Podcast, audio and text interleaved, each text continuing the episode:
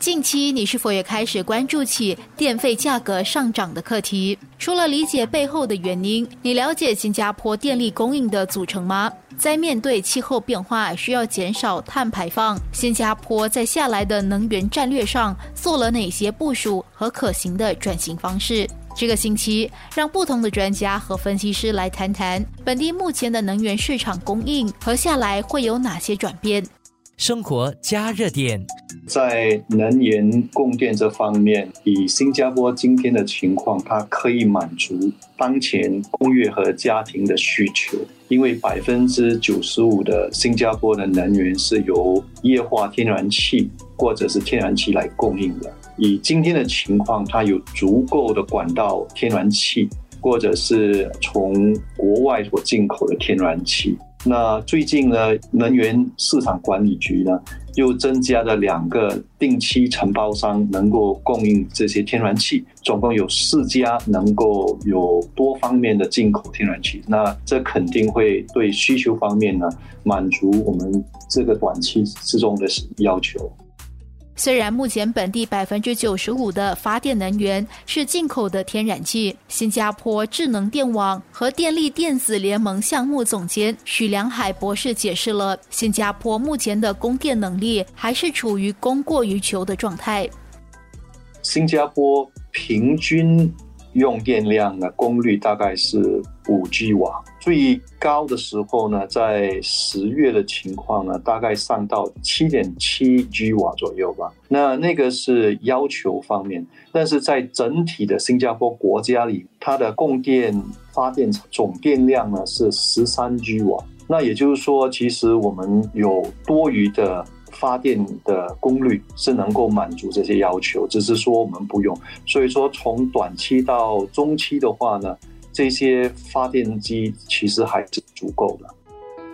配合新加坡二零三零年的绿色发展蓝图，将大幅增加本地的电动车数量，新加坡的供电能力是否也能满足？就是说，新加坡呢，大概有不大于一百万架车在新加坡的公路上都是用内燃机为主了。那假设说这一百万台这些汽车或者是巴士呢，假设说每一个大概是一百千瓦，是快充的情况，那这个才只有一个 G 瓦的电力要求。那我们以今天新加坡所能够有的发电机全部加起来有十三 G，那我们平均所用的是五 G 瓦，尖峰是七 G 瓦峰，那也就是说加上这一百万架电动汽车的话，很可能是八 G 瓦。其实我们的供电能力是足够，但是可能就是说其他配电的问题，那些是需要去处理的，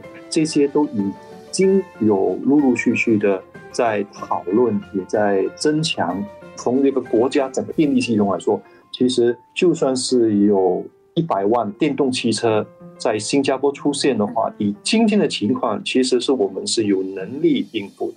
即便供应充足，从单一发电方式往供电来源多元化，将会是新加坡下来重要的能源转型。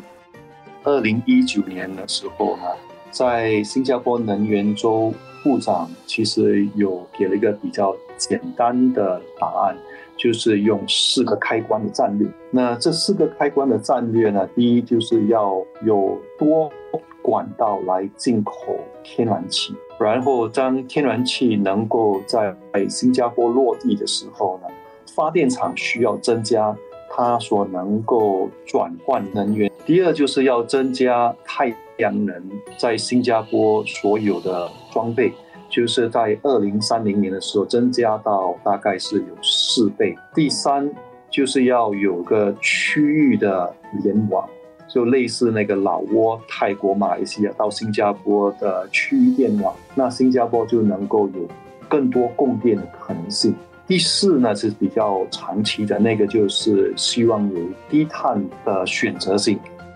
也是南洋理工大学能源研究院高级研究员的许良海博士就解释了四大战略的好处。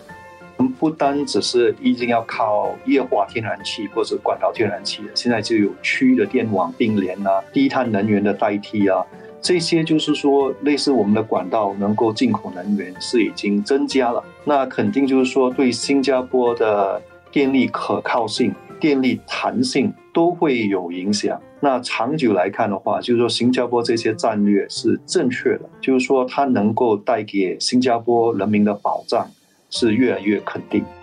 对于能源转型，新加坡会面对哪些挑战？以目前的部署，是否已经准备就绪，能按部就班的发展？明天听听分析师怎么说。生活加热点。